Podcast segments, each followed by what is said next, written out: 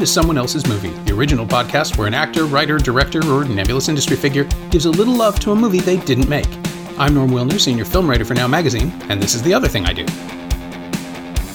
My guest this week is Ilya Naishuller, a filmmaker and musician who broke out with the first person shooter feature Hardcore Henry and who turned Bob Odenkirk into an action star earlier this year in the revenge thriller Nobody, which is now available on Blu ray, 4K, and DVD.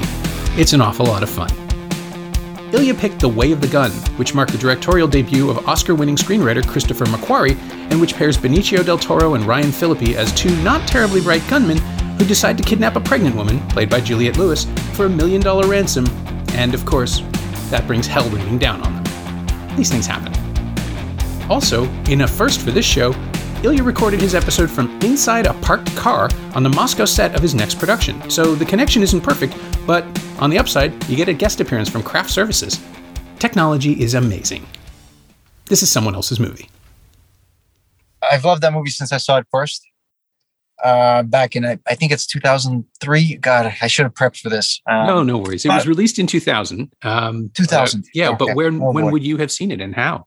I would have I would have had uh I don't want to admit it, but 2000 probably would have been a pirate VHS.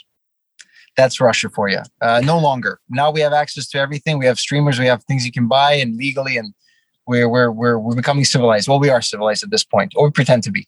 But uh, back then, it must have been uh, uh, probably not the greatest copy as well. But that doesn't deter us from from enjoying good movies.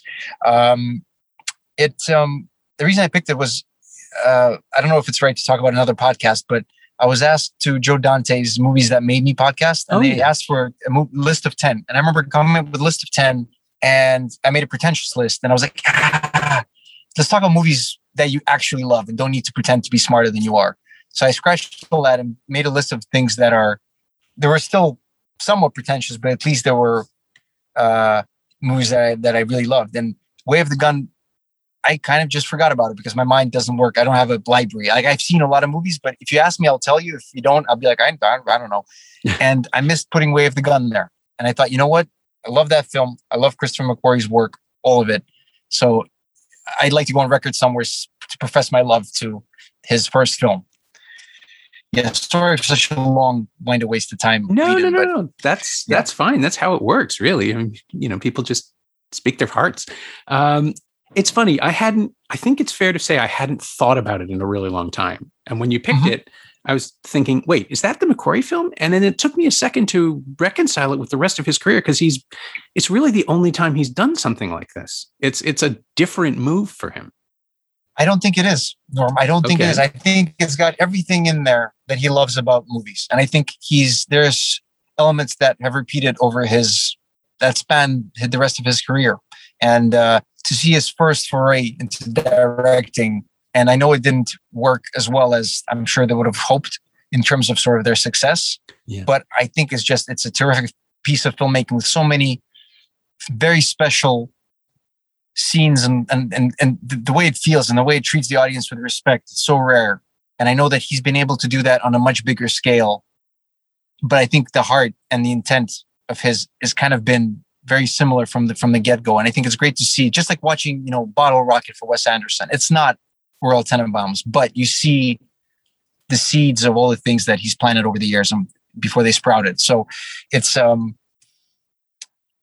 I think to me it's a very special film that I rewatch. I think it's once a year, and I know a lot of people that I've worked with, especially writers, who hold that movie in such high regard that it's a pleasure to have one of your favorite films be loved by other people you work with. It's such a because you know you always know you can get along with people if you like the same songs and if you like the same movies. In fact, I think it's if you hate the same things, that's an even stronger bond. I think Nick Hornby said in one of his novels, maybe it was High Fidelity, but um, but Way of the Gun is I worked with a lot of people who really, really love that movie.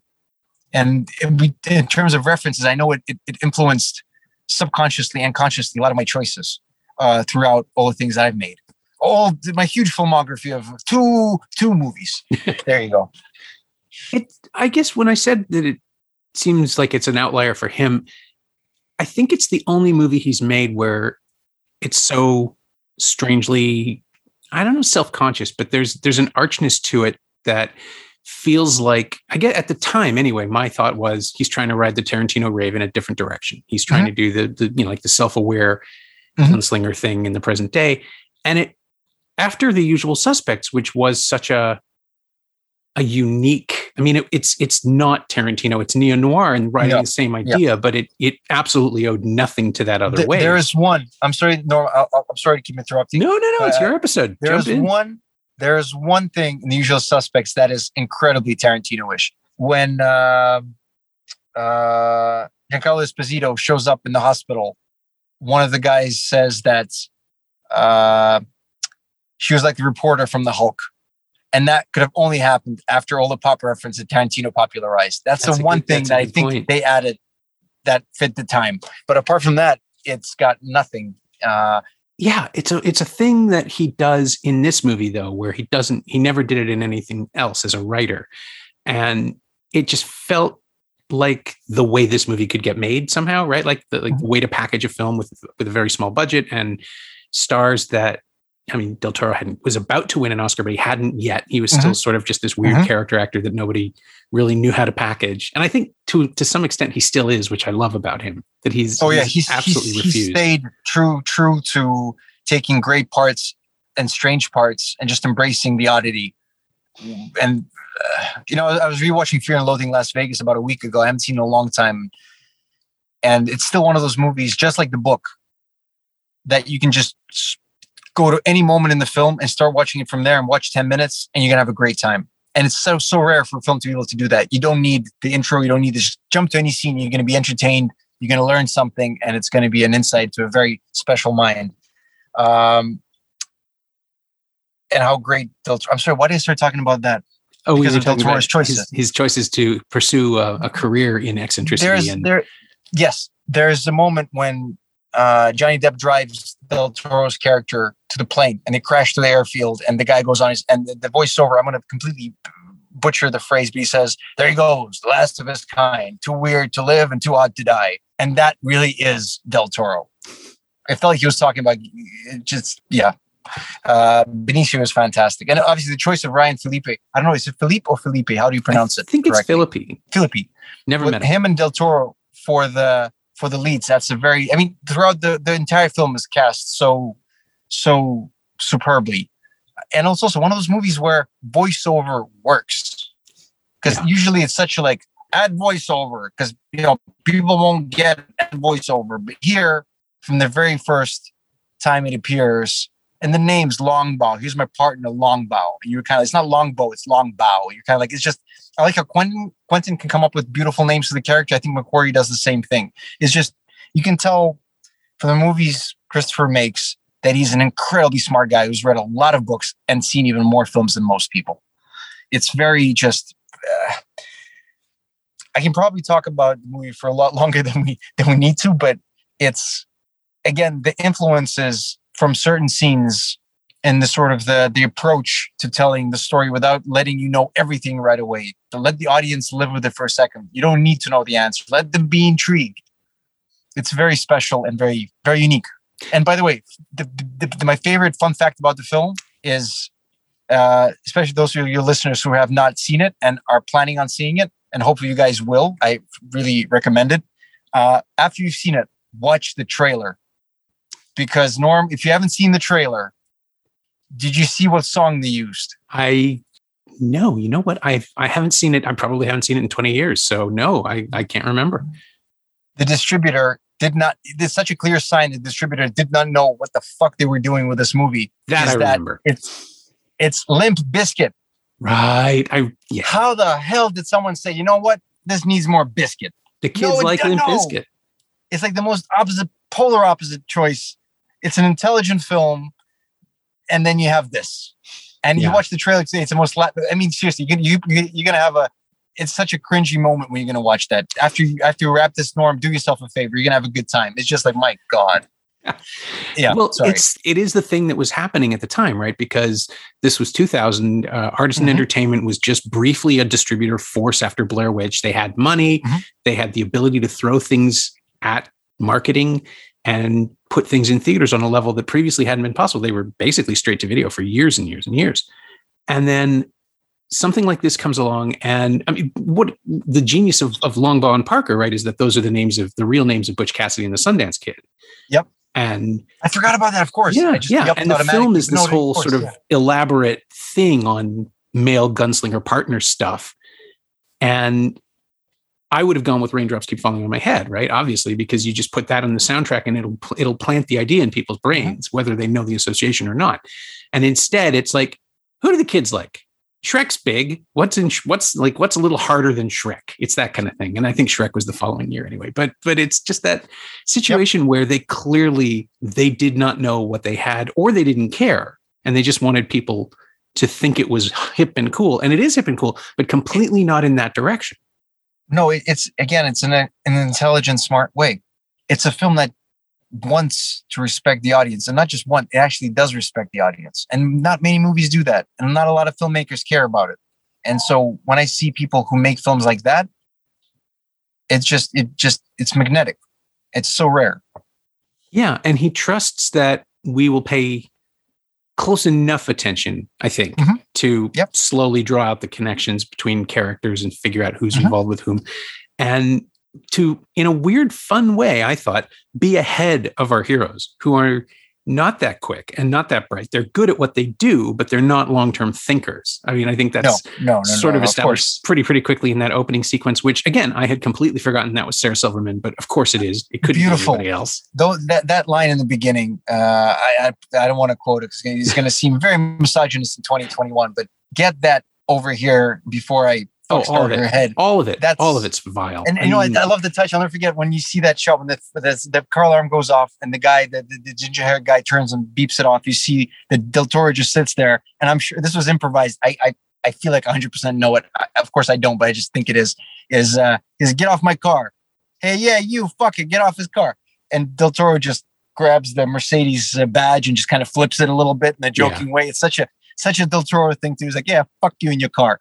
It, I mean, there's a the, the I think when they get into the fight and the fact that he it starts off with with him uh, uh, punching a woman uh, and then uh, stomping on her um, on her high her, heels, her which is just foot. Yeah. her friend's foot is just so eh, it's so ridiculous and so aggressive that at also at that point Ryan Felipe is not the kind of guy who should be doing that as a star. You don't you don't that's not what he associated with. I think Cruel Intentions must have yeah, Cruel Intention was big before that and so Yeah. he was this heartthrob and here's him behaving like a complete dick because the characters are dicks. That's what makes it so great is that they're dicks.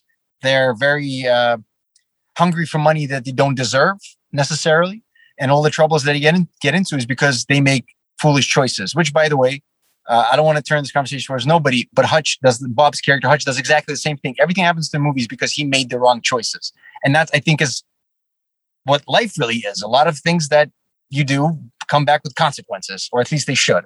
Um, but that intro it tells you. It, it sets the key thematically for the entire movie. It's guys doing reckless things and then getting hurt for it. And then they do the same thing for the next however long the movie. I actually can't tell how long it is. It just doesn't. It never felt long, Mm. but I think it might be like a two-hour movie. Yeah, it's just under two. Oh, and speaking of introductions, we have the intro to the main characters. Phenomenal, right? Super memorable. Again, Sarah Silverman just letting rip. And then what about? I forgot the actor's name, but I know. I think it's Juliette Lewis's father, um, Oh, Geoffrey Lewis. Geoffrey Lewis. Yeah, who Uh, shows yeah. up later. that that scene where he's he's got all these guns. He puts one bullet in each gun. He spins the cylinder, the, the spins the what do you call the cylinder, Mhm. uh, puts them all in the bag, spins the bag, and you're like, what the fuck is he doing? And he pulls the gun out, and you understand that he's doing Russian roulette, where instead of one gun, one bullet, it's six guns, six bullet. It's the most ridiculous way, and he's clicking, and then the phone rings, and it's James Caan calling. He's kind of like, ah, I was kind of ready to go, and then also the same outro for him as he's dying there, and James Caan's got to go because he got to save his his daughter, and he really's got to be going, and he's like, uh, and it's that gag of him like almost dying, He's like, stay with me, but and James Caan plays it so beautifully as he's kind of like, all right, buddy, I love you, but I can't, I got, I gotta go, and you're dying, just die quicker. And it's a moment where a character wants his friend to die quicker so he can get onto the more important thing. Yeah. It's that blackest of comedies that is so hilarious. At least to me, it just felt like I I think it's one of those movies where if I made a film like that, I'd be incredibly proud of myself. I think that's always a sign for me as I watch music videos or commercials or movies that I wish I could have done. That is something that I respect, respect the most. That I'm jealous of someone else who made it in the best possible way. And I, yeah, it, yeah, no, it just makes me very happy to see Christopher do what he's doing now. It, to me, it's just a sign that someone's been sticking by his guns and make, and now he gets to make huge entertainment that is still very intelligent. I yeah. mean, if that's not a creative victory, I don't know what is. It's a it's a weird career trajectory. I have to admit, for someone who started on projects that had no money and thus had to be all about dialogue and plot, mm-hmm. to to go into the Mission Impossible series now, where they're almost postmodern in their yeah. approach to storytelling because dialogue almost never matters. It's about what happens in the action and how things mm-hmm. move, and and occasionally you'll get an info dump, but I think we all collectively acknowledge that the, the, the plots are not the thing that we keep watching for. It's about no. watching. Well, I guess it's about watching Tom Cruise try to kill himself over and over again and having stunt teams prevent it, which is you know an almost documentary style thing that's going on behind the scenes. But McQuarrie, yeah, he turned out to be the best director for those um, into into what they are, right into the mm-hmm. into the current incarnation, because he somehow understands the momentum of them. And again, Way of the Gun doesn't feel like could be in the same uh, continuum as that because it has almost no momentum and, and, and not in a negative way. It's just this yeah. casual sauntering thing through. It's like there were television series in the 50s and 60s where, you know, like Have Gun Will Travel, where the hero would just mm-hmm. show up in a new town and have an adventure and leave. Yep. And it feels a lot like that. Maybe it's the Western setting and the, and the aesthetic that he brings to it, but just the sense that these guys have blundered into this thing that they're into now and it won't matter tomorrow. It's all i mean it probably won't there probably won't be a tomorrow given how things end but it feels like an episode. It feels like these two idiots have been wandering the earth for years and this is where we find them here in this yeah. time. Uh, even like the opening sequence doesn't really connect to the rest of the movie. It's like a bond no, prologue. it, it, it, it's it's only it's only there to serve as as as the setup for the theme. You pretty much get the entire movie in in you know three minutes and then and then you see the full story unfold. But that is it's the same tale, just told on a tiny scale.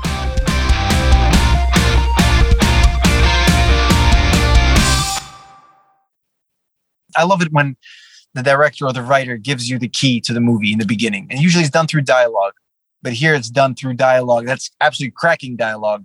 Great actors delivering it. And then you also finish it off with the great unexpected action beats that you get. And I still remember the shot when the camera pans up and everybody and the you hear the cop sirens, you see the cop lights, and the camera pans up. And I remember there's one guy, one extra, who was kind of like he's faking kicking uh, Benicio, and he kind of looks around. He's he's this very like Limp Bizkit type of guy with the goatee and everything. Yeah. And I remember always rewinding back, going, ah, that's something you must have missed in the day because the guy's kind of like, uh, yeah, I got, uh, yeah, cops, I got to get out of here, I got to go. And uh, the camera sees him because he's right in the center of the shot, but. Uh, uh, it's such a silly nitpick. I, I, even hate to bring it up. But I remember watching and going, yep, that's something to watch out for when I get to direct scenes where there's a lot of extras. You got to watch those faces because something will pop up undoubtedly. Yeah. And that is the other question that always comes up in these podcasts is you know, what have you taken from this film? It sounds like this one was pretty influential, but was it part of a wave that you were you were sort of gorging on at the time? Did it just there was I think this is kind of an odd example, but um so I think it's got the best car chase of all time. Oh, and 10 mile an hour I, I, I, absolutely. When they, when they stop and they let the cars roll, and I'm seeing the tension, and I get perfect geography of what's happening.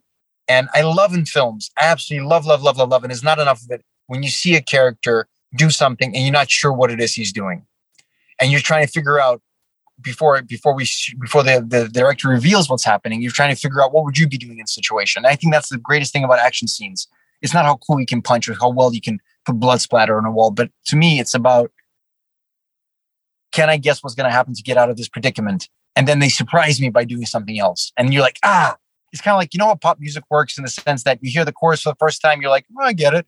And then you get the second chorus. And the reason it feels good is because you get dopamine that flies out when your when your brain starts guessing the lyrics because you already heard the first time. Yeah. And that to me is the, the, action version of that. It's a dopamine of being able to figure stuff out and still be surprised. Uh, but that car chase, there was actually a beat in the nobody car chase that uh, we're about, I think we shot some of it. And another day, I think I realized that it's unnecessary. But after the crash, there was a long moment as Bob was trying to figure out what to do. Uh, and then he slowly started to drive back.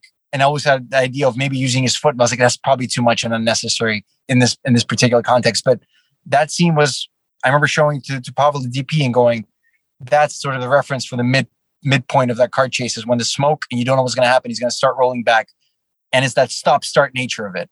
And on the day we didn't have much time to be able to do everything, uh, and it's a, a shorter version of that, more aggressive.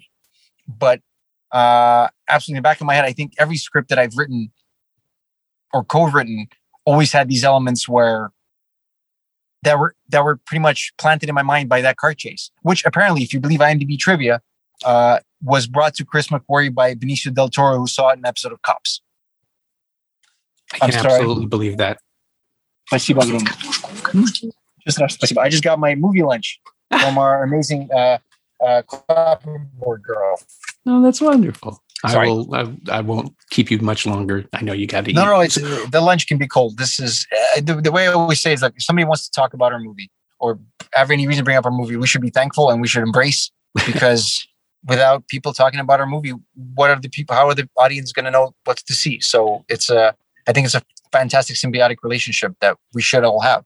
Well, that's what I've been doing for 30 years, so I absolutely agree. um, but yeah, I, I was going to say about nobody with with nobody, you do have the advantage of having just this sort of great incongruous hook to it, which is that somewhere in the last 10 years, probably with Breaking Bad and definitely with Better Call Saul, like Bob Odenkirk reinvented himself completely as a dramatic actor and a great one. And now mm-hmm. third act action star. So mm-hmm.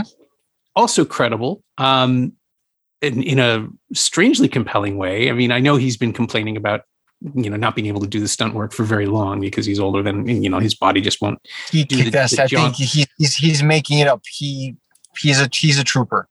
That's yeah. all. Uh, I think he's he's trying to be more humble than than he needs to. It's it's uh, the work that he put in and the amount of stuff that he could do, and uh, it it really is. It's above and beyond what anybody does. Uh, okay, let's do an action movie. All right, get a stunt double. You know, go wider no, this is Bob doing everything. And the fact, look, being able to do close ups on Bob, who in less than a second can tell you exactly what the character is feeling, it's incredible because an action sequence is only as good as as a story that surrounds it. There's no point having a, a, a you know a, a, terrible story with a great action sequence. I mean, there's plenty of movies that do that. I love those movies with all my heart, but when you have an opportunity to be able to have a character move through the action and you care about that character's fate much more, that is the the obvious the obvious way to go. Oh yeah, absolutely. Um, I mean, once they, I, I, think it happened in the late '90s when CG got to the point where anything was possible, and filmmakers started to realize you can cast real actors and support them. They don't need to be you know, like the Van Damme level physical yeah. thing, but also just find the reality of a scene and play it. That's like that's the most important thing. And and weirdly enough, that's where I see the connection between Way of the Gun and Nobody, which is that they're both films that understand that we've seen this movie before. And yep. then they proceed to play with our expectations the way that Way of the Gun does with the car chase, the way that Nobody does with the bus fight, where you're giving us the thing that was always going to happen in this genre. You're giving it to us the way we want it, but you're going to do it differently enough that it's still suspenseful that there's a chance that someone could lose that there's a chance that things will go a different way. Um, i mean it even more so than way of the gun nobody escalates in a very deliberate fashion until by the end it's like full on chaos but it has to start from an organic place and it has to start from a place of relatability right? The way of the gun starts that differently. It does it economically like they just don't have money and they don't know what they're doing and so they blunder into the sperm bank and then they blunder into the the, the isn't, that, isn't that a wonderful moment? I'm sorry when when they're sitting there, they got the magazines, and they're listening to the guy talk about the girl that's got a million dollar baby, and you just tell that they're not going. We should go get that baby. We should go. They don't do all of that. It's just yeah. they just go do it. You see it. The gears are turning in their minds. I'm sorry to interrupt. No, again. no, you're. That's exactly what I mean, though. That there's there are, are things that happen. You do it through montage with uh, with Odenkirk but there are things that play across people's faces that set things in motion before anyone ever talks about what it's going to be. And in in the case of nobody, it's um, the shootouts are cathartic in a way that I think the way of the gun doesn't quite achieve, just because we I don't know what it is with the way of the gun. It's more about the fact that this is happening, that the, the film is taking pleasure in restaging the kind of thing that McQuarrie loves. Nobody, I, you know, you're clearly celebrating the action scene in the same way, but you've also given us a reason to hang in there and, and root for a family not to come apart or for, because there is that the possibility in, in a movie like this that not everyone is going to come out alive. And you give us two separate layers of family dynamics, which the only family dynamic going on in the way of the gun by necessity has to be hidden from us, right? Like it has to be yep. the big reveal. James Caan Lewis, yeah. yeah. yeah. That's the final twist.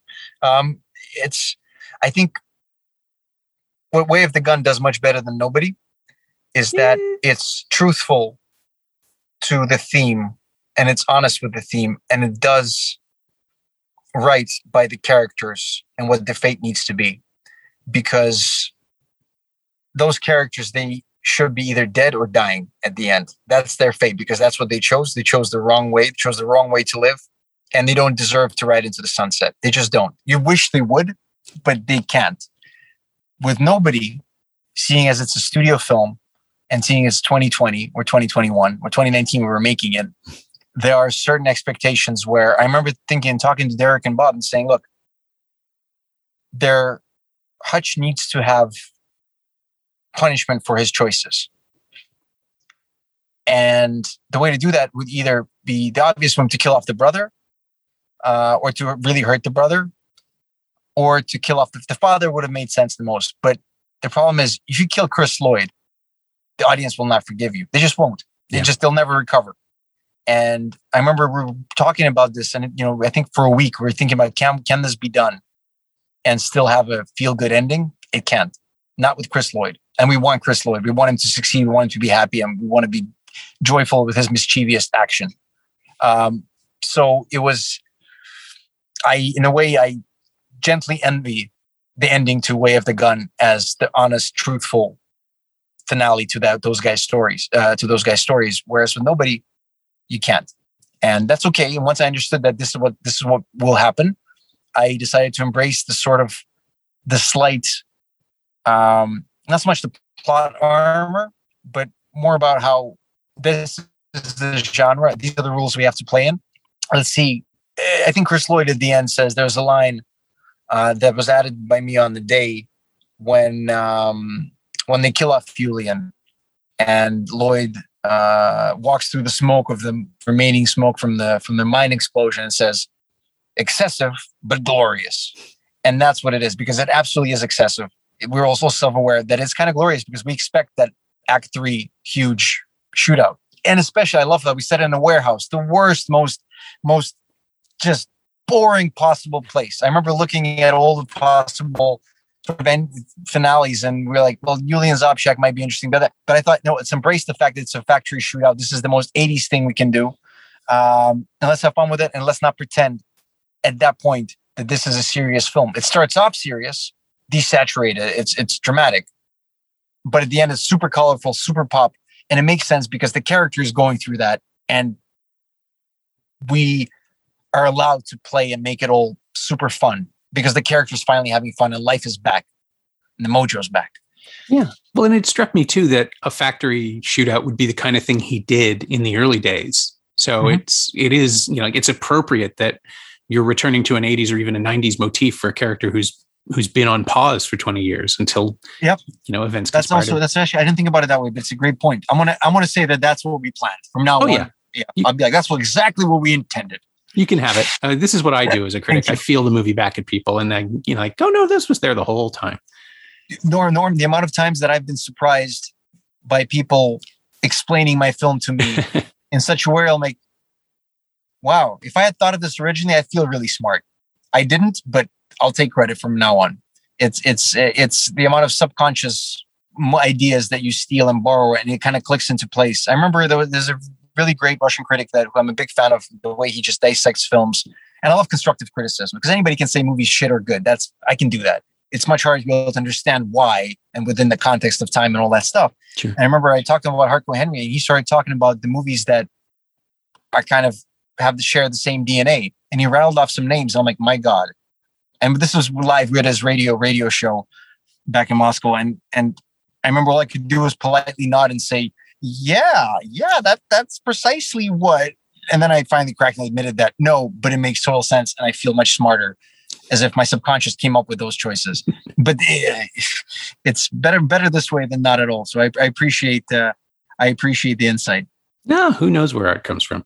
What is that classic line? We, we oh, steal yeah. from the best, and or great artists, uh, good good artists borrow, great artists steal. Yeah, and it's okay to steal, but you can steal like people steal B action movies and just repeat everything uh, annoyingly, or you can steal like Tarantino, who's actually inspired, and he takes those things and he makes them into much better and bigger and more exciting for the audience. So it's all about if you copy, you're just a douche, but if you upgrade it and take your own spin on it, that's what art is. Absolutely correct. It's, just that's that's how we we're standing on the shoulder of giants, and there's plenty of giants in the film uh, film world.